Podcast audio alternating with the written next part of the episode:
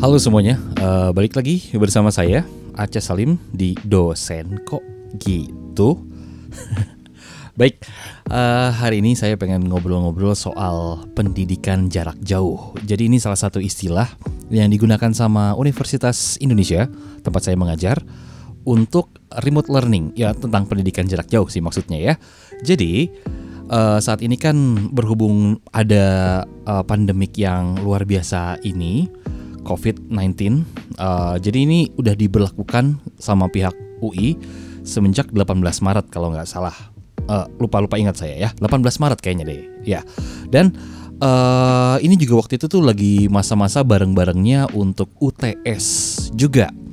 Tapi pada saat saya UTS-nya memang saya sudah set sebelum ada pemberitahuan tentang PJJ ini atau uh, memang pandemik ini ada social distancing or physical distancing, saya memang sudah berniat setiap UTS atau UAS itu adalah take home test. Jadi uh, pada saat ini terjadi di awal-awal, saya belum terlalu terdampak, tapi setelah UTS-nya mungkin baru saya terdampak. Nah, dalam pelaksanaannya si PJJ ini, pengajar pendidikan jarak jauh, ada support dari UI yang namanya e-learning management system atau MAS ini tuh media resmi uh, eh, PJJ punya UI dan ini jadi salah satu andalan buat UTS dan kegiatan belajar mengajar. Jadi uh, emas ini e-learning management system tadi itu bisa diakses sama uh, Civitas Akademika UI. Lalu uh, saat ini uh, saya sendiri juga menggunakannya tapi dengan cara yang berbeda sebab uh, untuk mengatasi beban sistem emas ini ada juga pengajar-pengajar uh, dosen-dosen lain yang sangat-sangat lebih berpengalaman di atas saya dan mungkin juga lebih tech savvy dibanding saya itu punya kegiatan belajar mengajar melalui sistem lain seperti ada yang pakai Google Forms untuk UTS atau ketika mengerjakan soal ada Google Classroom ada juga yang pakai Zoom ada juga yang pakai Microsoft Team, ada juga mungkin yang pakai Discord. Ya, banyak macam-macam. Nah, uh, salah satu contoh ada yang menggunakan uh, media Google Classroom. Ini untuk kelas asas hukum perdata dan ini dilakukan di Fakultas Hukum FH. Jadi uh, salah satunya katanya uh, mahasiswanya mengatakan kalau Google Classroom dan Microsoft Teams itu lumayan enak untuk dipakai sebagai media pembelajaran. Tapi uh, kalau UTS-nya katanya sih banyakkan melalui media Google Forms karena kan di situ bisa ngasih soal, kirim jawaban, submit. Jadi dosen tinggal kirim, eh tinggal terima maksudnya, tinggal kirim, tinggal terima, ya udah gampang sekali. Uh, kira-kira sih begitu ya. Kalau saya, saya bagaimana? Jadi uh, pada saat UTS saya memang sudah memberikan mereka take home test. Take home testnya itu saat itu adalah berupa report dari campaign di YouTube mereka. Jadi saya meminta mereka untuk bikin uh, channel YouTube dan satu video konten, lalu mereka upload dan mereka bantu promosi uh, menggunakan media-media lain seperti Instagram, Twitter, Facebook page, blog, banyak deh pokoknya untuk uh, amplify their YouTube channel supaya viewsnya lebih besar lagi. Nanti yang dikumpulin pada saat UTS tersebut adalah laporan dari setiap platform-platform tersebut. Jadi dari Instagram, Twitter, Facebook, ya blognya, dan dari YouTube-nya sendiri itu seperti apa? Itu yang saya tugaskan kepada mereka untuk UTS-nya.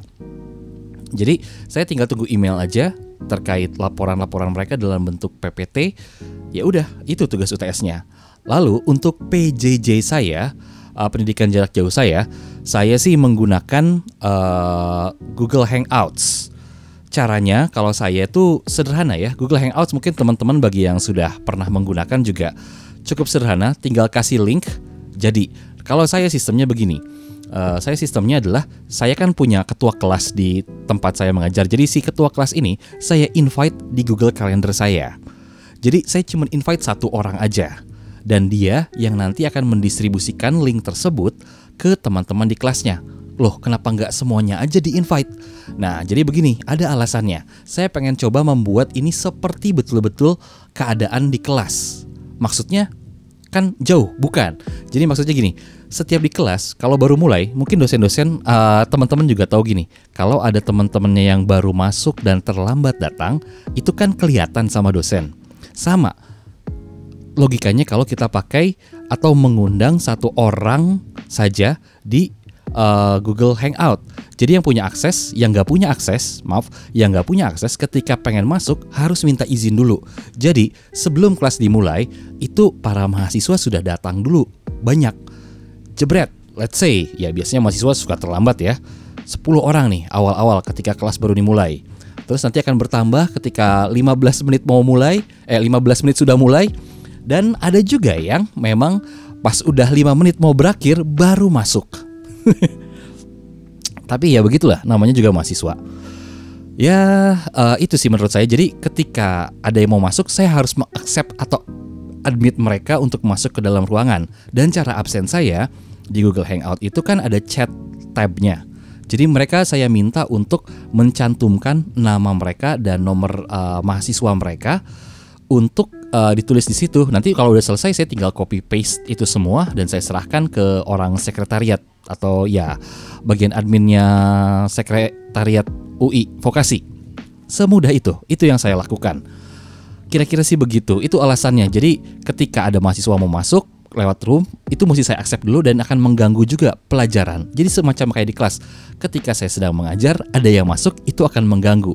Nah, kira-kira sih begitu logikanya. Jadi saya memang pengen merasakan seperti itu dan membuat mereka juga uh, sebetulnya saya pengen membuat orang yang masuk terlambat nggak enak. Tapi ya udah itu tergantung dari mahasiswanya. Mereka kalau memang uh, merasa fine fine aja ada yang baru bangun ada yang tetap pakai video ya itu terserah mereka. Saya tidak mempermasalahkan hal itu. Yang penting bagi saya adalah ketika mereka sudah masuk dan mengikuti ataupun tidak mengikuti setidaknya mereka sudah absen Uh, jadi saya benar-benar uh, mendeliver apa yang menjadi materi saya dan materi saya sendiri saya present uh, screen sambil ngomong ke mereka untuk menjelaskan poin-poinnya dan ketika ada pertanyaan satu sama lain ya udah tinggal saya berhenti ngomong dan gantian ngomong gitu. Teknisnya sih kurang lebih kayak gitu PJJ yang saya lakukan saat ini. Uh, saya nggak tahu uh, teknis dosen-dosen lain yang mungkin uh, saya belum selidiki juga sih. Semenjak ini saya belum tanya-tanya juga, tapi kira-kira cara saya sih begitu. Lalu yang saat ini kan sedang tren adalah menggunakan Zoom. Saya agak cukup menghindari Zoom karena dari awal itu agak cukup open dan saya juga pernah dengar ada kasus di salah satu kementerian atau lagi di seminar dari pemerintahan gitu ya. Jadi lagi ada webinar dari Zoom, eh tiba-tiba Zoomnya tuh kayak kehack gitu dan muncul gambar-gambar yang tidak senonoh. Nah, itu mungkin terjadi karena katanya memang banyak uh, data dari Zoom yang diperjualbelikan di dark web. Ya, itu cukup ngeri juga sih kalau saya pikir-pikir. Jadi, saya pernah menggunakan Zoom tapi saya nggak pernah bikin akun Zoom. Jadi saya cuman terima undangan, ya udah masuk ke situ aja. Saya nggak pernah bikin akun Zoomnya sama sekali. Jadi saya untuk uh, webinar or uh, bukan webinar ya, untuk conference call ataupun pendidikan jarak jauh saya masih tetap setia dengan Google. Bukan berarti saya brand ambassador Google atau saat ini saya di endorse sama Google untuk uh, ini. Cuman kalau memang Google mau, ya saya tunggu juga ya. Dapat gratisan Google Drive satu tahun pun menyenangkan kayaknya. Ya, kira-kira sih gitu tentang pendidikan jarak jauh. Nah ini juga jadi masalah yang cukup unik di mahasiswa. Jadi saya melihat Instagram teman-teman mahasiswa saya. Mereka ada yang cukup keberatan dengan sistem uh, dari kampus untuk absen via WhatsApp. Saya juga nggak ngerti kenapa mereka harus absen via WhatsApp ya.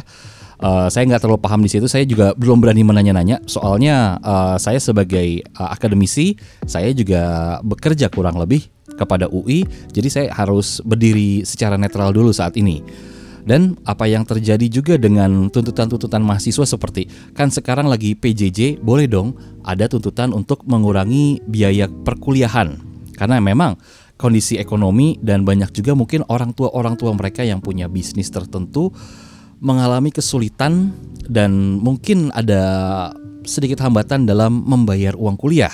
Ya saya juga nggak tahu terkait hal itu. Dan saya juga tidak bisa membenarkan eh, tuntutan-tuntutan uh, itu juga karena sekali lagi saya masih uh, bekerja di UI. Tapi kalaupun diadakan, menurut saya itu bisa membantu uh, para mahasiswa atau memang agak dipilih-pilih berdasarkan latar belakang orang tuanya si mahasiswa.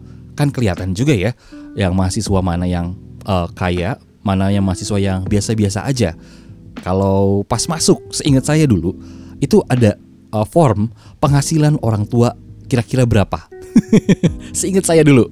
Uh, correct me if I'm wrong. Uh, silahkan komentar-komentar juga. Nah, kira-kira sih begitu teman-teman. Uh, jadi ini ada permasalahan, uh, ada juga baiknya uh, mungkin teman-teman berdiskusi tentang ini uh, lebih lanjut kepada para petinggi atau mungkin oh, humas UI bukan humas UI ya. Saya nggak tahu sih ini harusnya ngomong sama siapa, tapi di brought up ke sosial media pun bisa saja karena kan itu hak kalian. Jadi selamat mencoba memperjuangkan hak kalian yang mungkin uh, kalian anggap itu adalah sebuah hak dan uh, tuntutan kalian. Saya akan coba berdiri saja dulu secara netral saat ini.